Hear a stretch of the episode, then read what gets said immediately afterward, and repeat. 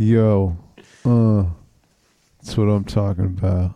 Who who has a who has like a kind of laid back flow? Snoop, of course. Oh, okay. I mean, he, he like invented the laid back flow. I know, but, but like he's he's more nasal than you. Oh, then, Yo. then Jamster has a laid back flow. Okay, there we go.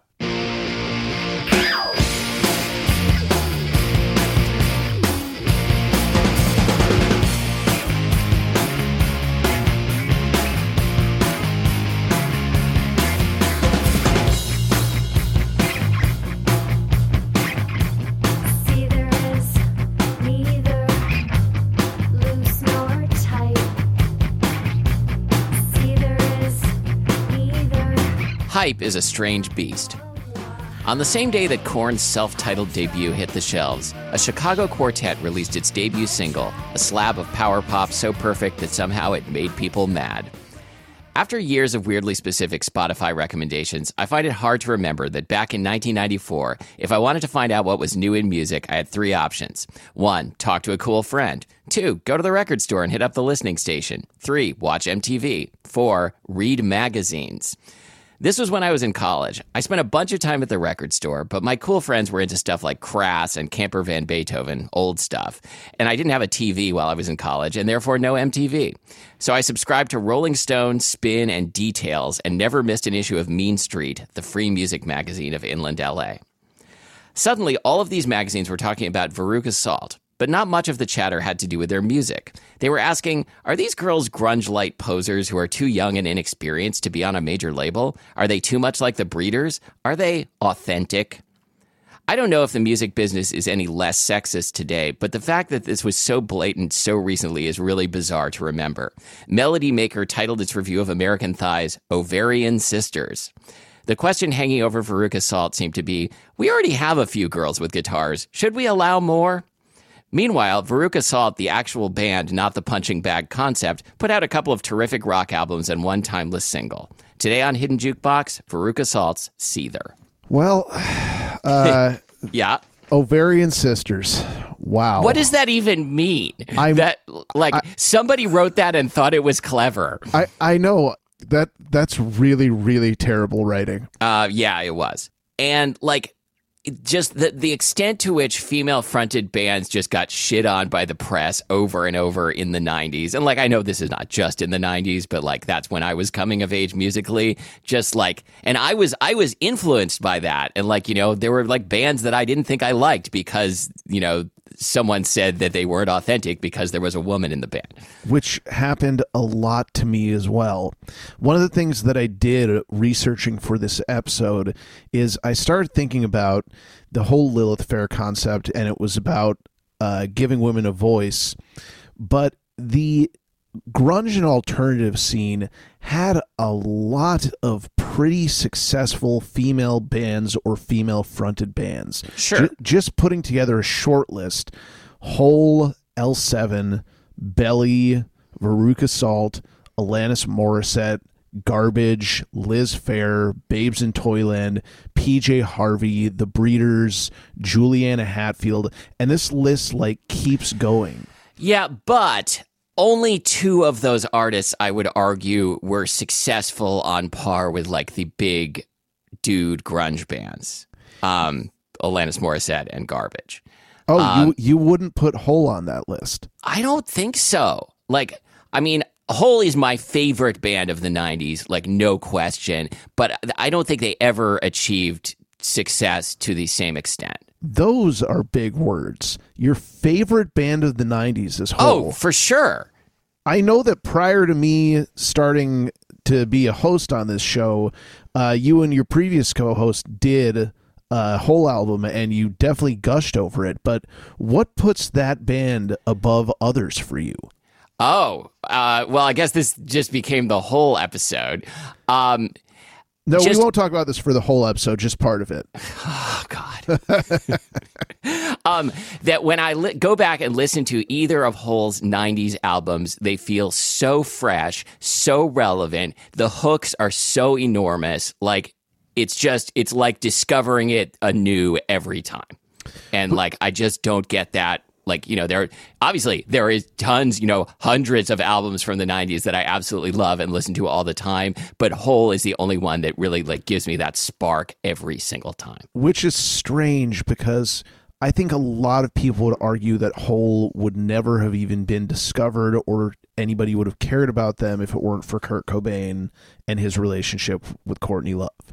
That may or may not be true, but the fact is Hole was a fucking brilliant band. Great. Okay. That's all we'll do on Hole this Okay. episode. Uh, back to Veruca Salt. This is a really, really well written song. And Yes. you can say what you want about the Ovarian Sisters, but they were great, great songwriters. and like there is something so straightforward about it and you know i was listening you know I, I was trying to think of like who who is doing stuff like this now and like i came up with some you know obscure indie punk bands that i listen to but you know what i was listening to today that is that is direct in sort of the same way that Veruca Salt is direct What's that? is the new taylor swift album I haven't listened to it yet. It it's on my list. Um, uh, admittedly, because if Bon Iver is involved in something, I will listen to it. Right. It's just, you know, th- there is some studio wizardry going on, but it's really just like very straightforward songwriting. And that's what Veruca Salt does. Yeah, you you put in your notes uh, that it's really really pure in terms of '90s rock pro- production, like Big Muff, which is a type of pedal that does the distortion, no reverb. It's just it's like they just recorded live in the studio with no effects whatsoever. Yeah, and uh, you you almost don't hear that anymore at all, and it's just it's just like a stylistic thing, and like this makes me feel like such an old man because I really like that sound. It's great. I mean, even in the little time that I've spent in the studio, I would come in and record my parts completely clean with no effects whatsoever, but it didn't mean that my part wouldn't have reverb on it or wouldn't have distortion. We would go into Pro Tools or whatever we would use and add those effects in afterwards. and I don't know, like like you know, you and I both use Logic, which uh, is Apple's music production software, and it's very inexpensive, and it comes with all the plugins you could possibly need to make things sound, you know, shimmering and compressed and drenched in reverb and flangey and like whatever you want to do, like auto tuned. Um, all that stuff is included, so like anyone can do that stuff now, and so most people do. I'm, I'm not sure if that's an improvement. No, not necessarily, but I, it's like I listen to this song and it's like you can almost hear them kicking on their pedals and kicking them off. Yeah. Which has this charm to it for me where it's like we wanted this to be dirty. We wanted this to sound like we were doing it live. You know what other album is like that that uh, I think really was recorded that way? Do you know the first Everclear album, World of Noise? Oh my god. So this is going to be contentious because I think a lot of people only think of Everclear as that band that wrote Santa Monica and uh, Everything's Wonderful, which I think Santa Monica is a great song. I, I kind of lost yeah. lost track of Everclear after that, but it, you know, pe- people think of them as kind of sellout pop stars that were trying to uh, ride the alternative wave. But that f- first album, World of Noise, is so good. And you're absolutely right, where it almost sounds like it's recorded live. Yeah, which it, may have been. So you go back and listen to American Thighs or the second Veruca Salt album, Eight Arms to Hold You, which is also excellent. And like, if you were unaware of like the the manufactured controversy surrounding this album when it came out, you'd just like be like, oh wow, this is just like like a classic kind of buzzy, loud pop album. it's true. Um, I when researching this again, I went on Spotify and I'm like, so did anybody ever listen to anything else besides Seether? And Seether isn't even uh, their most listened to song. On I noticed that too. I was surprised. Volcano Girls, which I had forgot about and is a great song from their second album, is a more listened to song than Seether. Now, that second album was produced by none other than Bob Rock, who Yes. most people probably don't know is the guy who produced most of Metallica's albums Yes. up until Saint Anger. uh, which he got fired on, and is arguably their worst album. No, No, I still arguably. haven't seen that movie. Oh my god, it's it is a train wreck. I yeah. such a train wreck. But apparently, uh, Nina Gordon, the lead singer of Veruca Salt, at a festival, either right before or right after their set, the uh, PA music that was playing was Enter Sandman. She somehow hadn't heard it yet, loved the production on it, and went, I want that guy to produce our next album. Oh, that's so great. I Like, know it's amazing. Like I don't hear Veruca Salt and go, totally got that Bob Rock feel to it. but th- they got him, and he produced their second album. In between uh, American Thighs and their second album, which is called uh, Eight Arms to Hold You. Eight Arms to Hold You. Uh, they had a a EP that was produced by Steve Albini of all people of Yeah. Nirvana fame. So I mean, like St- Steve Albini, like has this has this cachet as like uh, you know like a, uh hardcore indie guy, but I like know what you're gonna know, say. if you if you cut Steve Albini a check, he will produce your album, Yeah, I, and I then mean, he'll put engineered by, or recorded by Steve Albini on it. and, and the thing is, uh, sorry because if Steve Albini ever happens to hear this, he's not a very good producer. Yeah, I think I agree. like you, I I challenge anybody to hear anything that he's done outside Nirvana and go, man, this sounds really really good. Um, yeah, I mean, I do. I, I don't really like the songs very much, but I, I think I do like the the clarity, of the production on the Shellac at Action Park album. Okay, okay, I'd have to go back and listen to it, Yeah. but you know, I I don't want to shoot down any everything he's ever done, but yeah, but I, I agree. Like that, it's not it's not like a, a marker of quality for me if I see Steve's name on something. Sure. So Veruca Salt uh, was originally signed to a Chicago label called Minty Fresh Records, who uh, were also Liz Phair's uh, record company for a while. They released the Cardigans, and now I have to ask you, who the hell is Papas Fritas? Yes, you were like Minty Fresh. They didn't do they didn't do much. I'm like they released uh, all the Papas Fritas records. Um, I think you would really enjoy Papas Fritas. They are a, an obscure pop band from the '90s. Their best song is called "Way You Walk." Okay. Uh, you will you've probably heard this song before, but didn't know who it was by. Okay. Or if not, as soon as you'll hear it, you'll be like, "Oh wow, this was one of these classic song ideas that was just out in the air, and they happened to grab it." everybody go check out Papas Fritas. I will do Yes. the same. Um, so once uh, they started gaining traction, there was a fight by a bunch of labels to pick them up, and Geffen Records uh, subsidiary DGC ended up picking them up. Who Nirvana was on for a while. They, there were a lot of big names, and uh, it's it's kind of surprising to me because I don't really hear like absolute superstardom when I hear Veruca Salt, but I think this was uh, again one of these capturing lightning in a bottle type things where all these labels were uh, like just dying to find the next big thing an alternative and and who can beat out who for the next big thing. You know there was this joke in that in Seattle in the early 90s all you had to do was write a song and you'd get signed and it, it started happening like that everywhere Where where does the joke part come in? Uh, I guess it wasn't a joke. I guess it was a real thing. Um, I I just uh, I just watched the uh, award that Mopop out of Seattle gave to uh, Alice in Chains, and there's a bunch of it was a two hour special with a bunch of Seattle stars and other stars from other places playing uh, Alice in Chains songs, and it it got me thinking that people like Tad Doyle from the band Tad, who uh, performed one of these songs, you know, never really made it, but people who listen to grunge and alternative knew who he was. Oh, And- yeah, for sure. I don't think that he's a guy So, who. so Tad's still alive, huh? yeah, it, it, Okay. it shocked me too.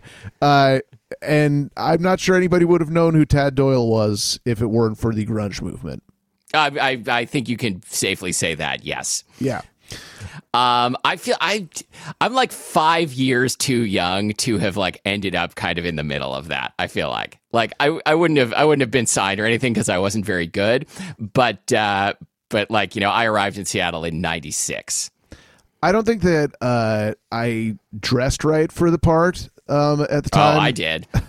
Uh, I wanted to, but I, uh, you know, like most people who picked up on the flannel shirt and ripped jeans thing, I think I looked like I was trying too hard. Yeah, for sure. So, you, Um, oh, you said you, you wanted to talk about uh, the BMG and Columbia House. I also want to talk about some specifics about the song. why don't we talk about the song first, Okay. and then I want to get into Columbia House and BMG.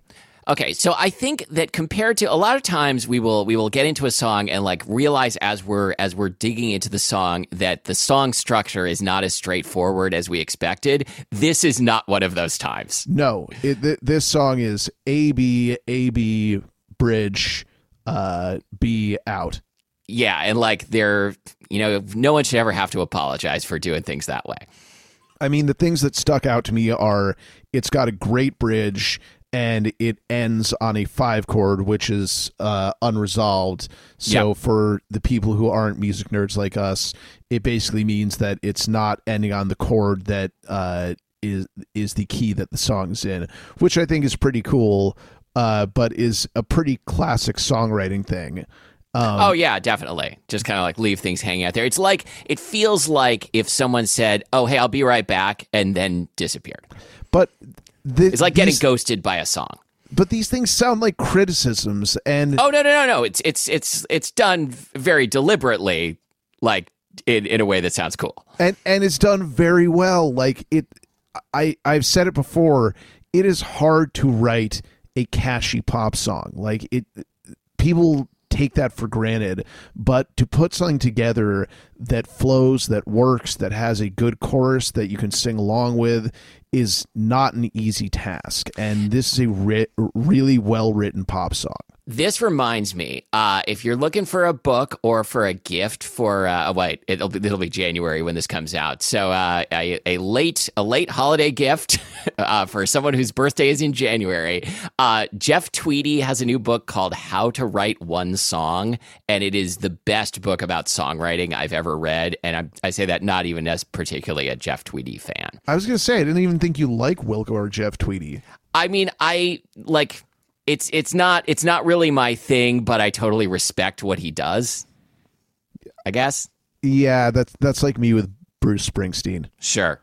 Yeah, Like- me too. it's it's hard to not respect him, but not my thing. I I really like the guitar solo in this song. It comes like exactly uh, when you expect and lasts for exactly as many bars as you would expect. Um, and it's just kind of like crisp and perfectly done. And I was reading an interview uh, with Louise Post, uh, the lead guitarist, uh, uh, in an Australian guitar magazine, and she said, "quote You can totally blame my guitar teacher, who was this stoner who was always telling me to play more solos. It's so funny because I was not inclined to play solos, but he was always pushing me to do it. He was teaching me all the modes like Dorian mode, etc. And I remember him saying, "Dude, play more solos, play more solos."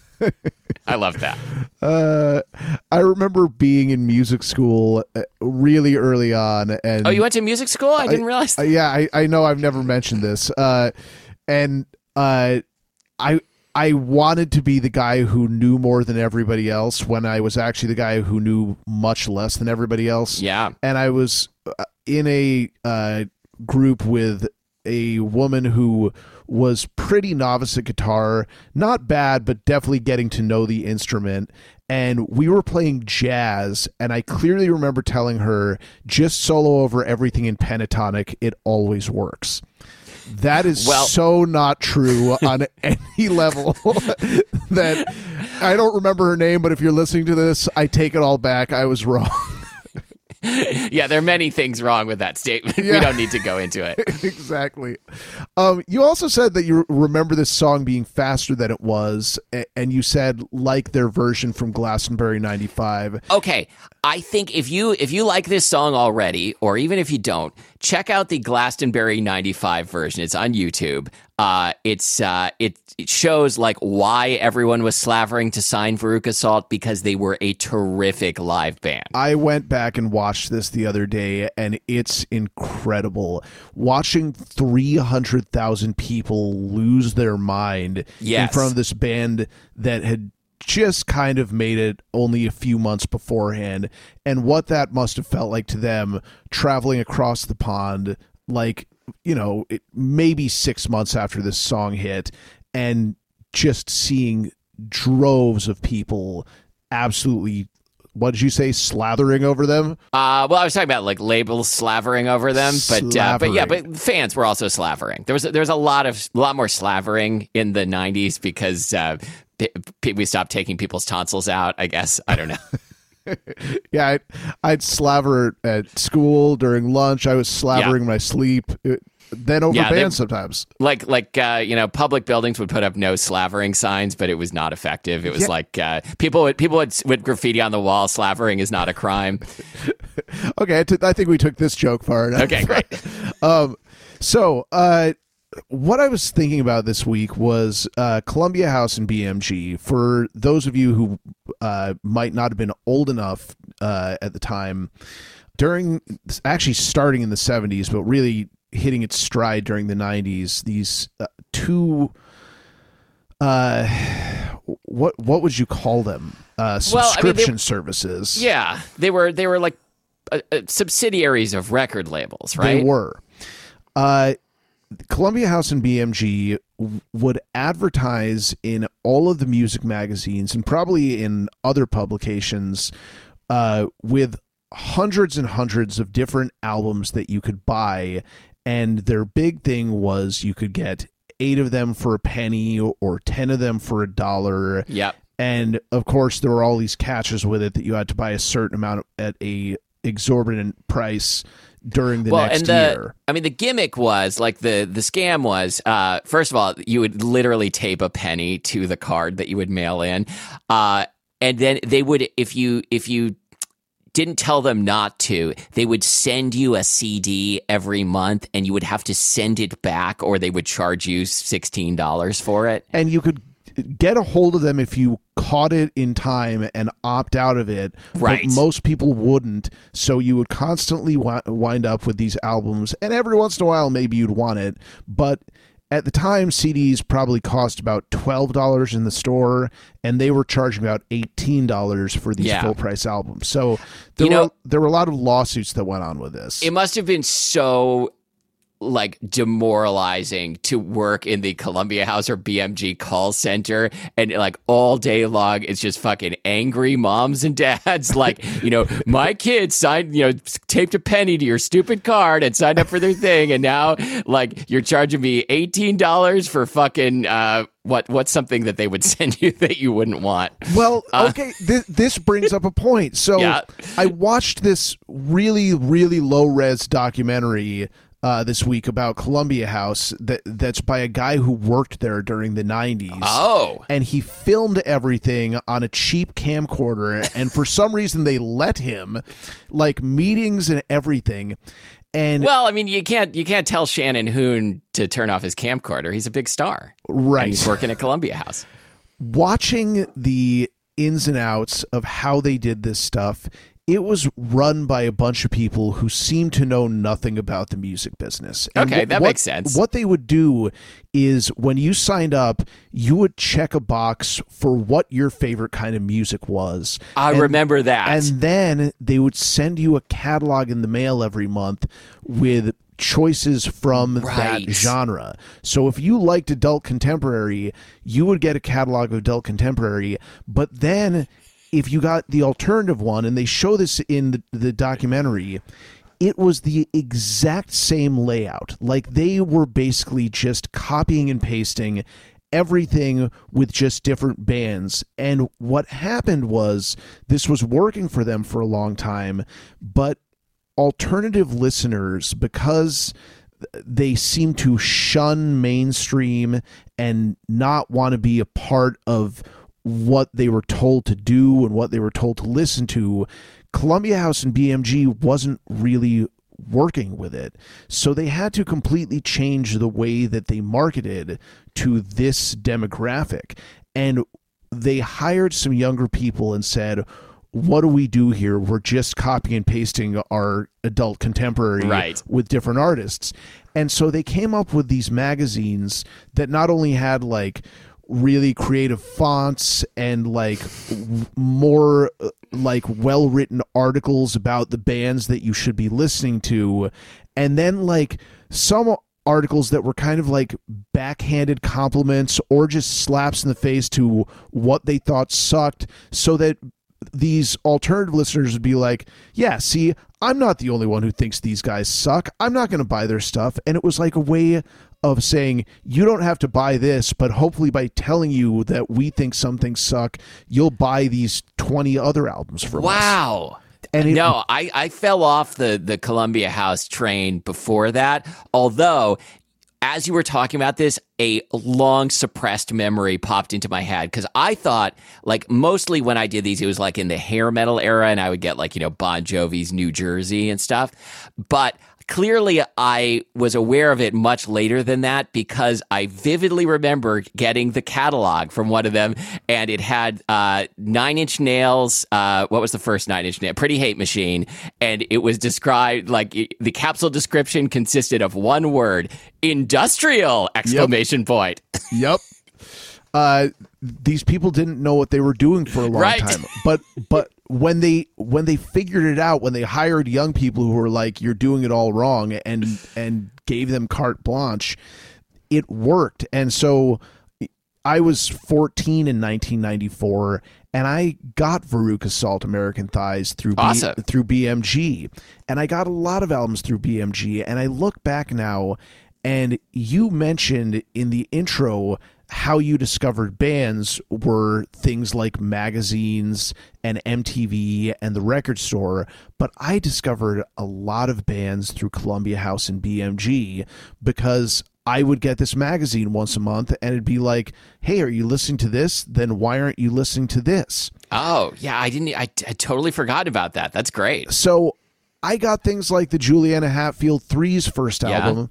I can't name a single song off that album, but I owned it because BMG basically told me, Is that welcome to wherever you are? yes, Yes. and nice work. Thanks. And and I would I would buy this stuff because they would tell me, yeah, this is cool, you should listen to it. And so, you know, for a 14-year-old who was trying to figure out their uh, musical likes and dislikes, it really worked.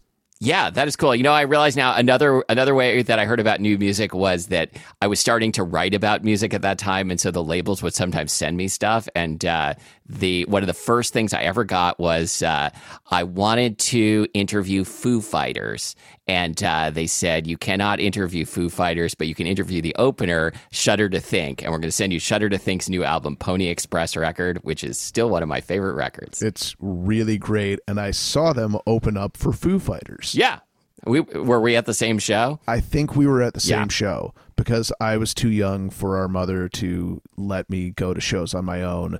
Uh, my much cooler older brother had to take me to them. That's right. um, all right. Anything else?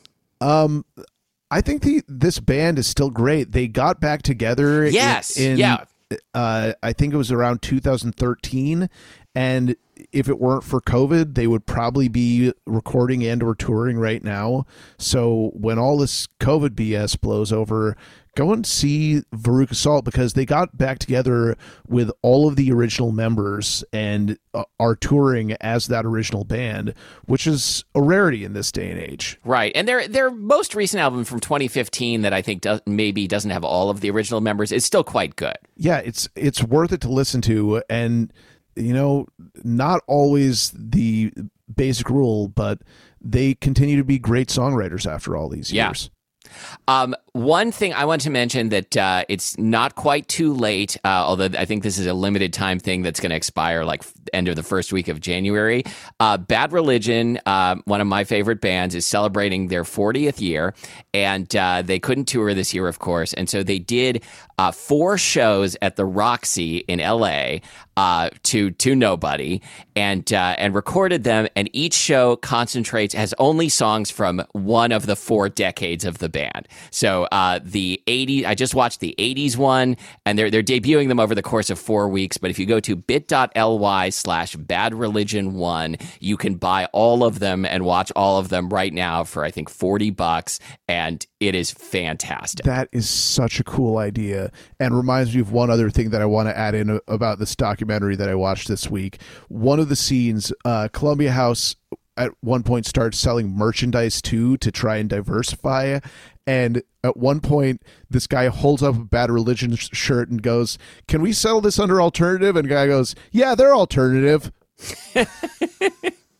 I mean, it was it was kind of true. Like American Jesus was on uh, 120 minutes all the time. I guess. I, I wouldn't classify them as that, but No. uh, whatever it took to sell albums. That that's the thing I was going to say that like you know to to jump back to the like you know dry production of the 90s the only bands that can do that these days like setting Taylor Swift aside are are punk rock bands. So like uh if, have you heard the the album by Teenage Halloween? I have not. Okay, first of all, this is one of the greatest fucking album covers I have ever seen in my life. Oh my God, So just Google right it now. right now, Teenage Halloween, uh, and it's also like just a terrific, uh, you know, straight ahead punk rock album. That's uh, it's smart, it's melodic, highly recommended. And and the first hit on Google is Teenage Halloween costumes. to just dress up as a teen. Yes. Uh what the hell? Isn't that amazing? you are talking about the uh pumpkin head with the flamethrower, right? uh, yeah. That's really good. And I just I like how the pumpkin it looks so like wilted and sad. Yeah, like oh, all I got left is this flamethrower. I know. I guess I guess I can got to get the job done with just a flamethrower and a pumpkin head. Um, all right. So listen to Veruca Salt, listen to Teenage Halloween and Bad Religion and whatever whatever bands Jake mentioned. Uh, and uh, find us online at hiddenjukebox.com, uh, facebook.com slash hidden jukebox, right? Instagram.com slash jukebox hidden. Listen to us on all of your favorite podcast platforms. Tell your friends as always. And until next time, I'm Jake Amster. And I'm Matthew Amster Burton.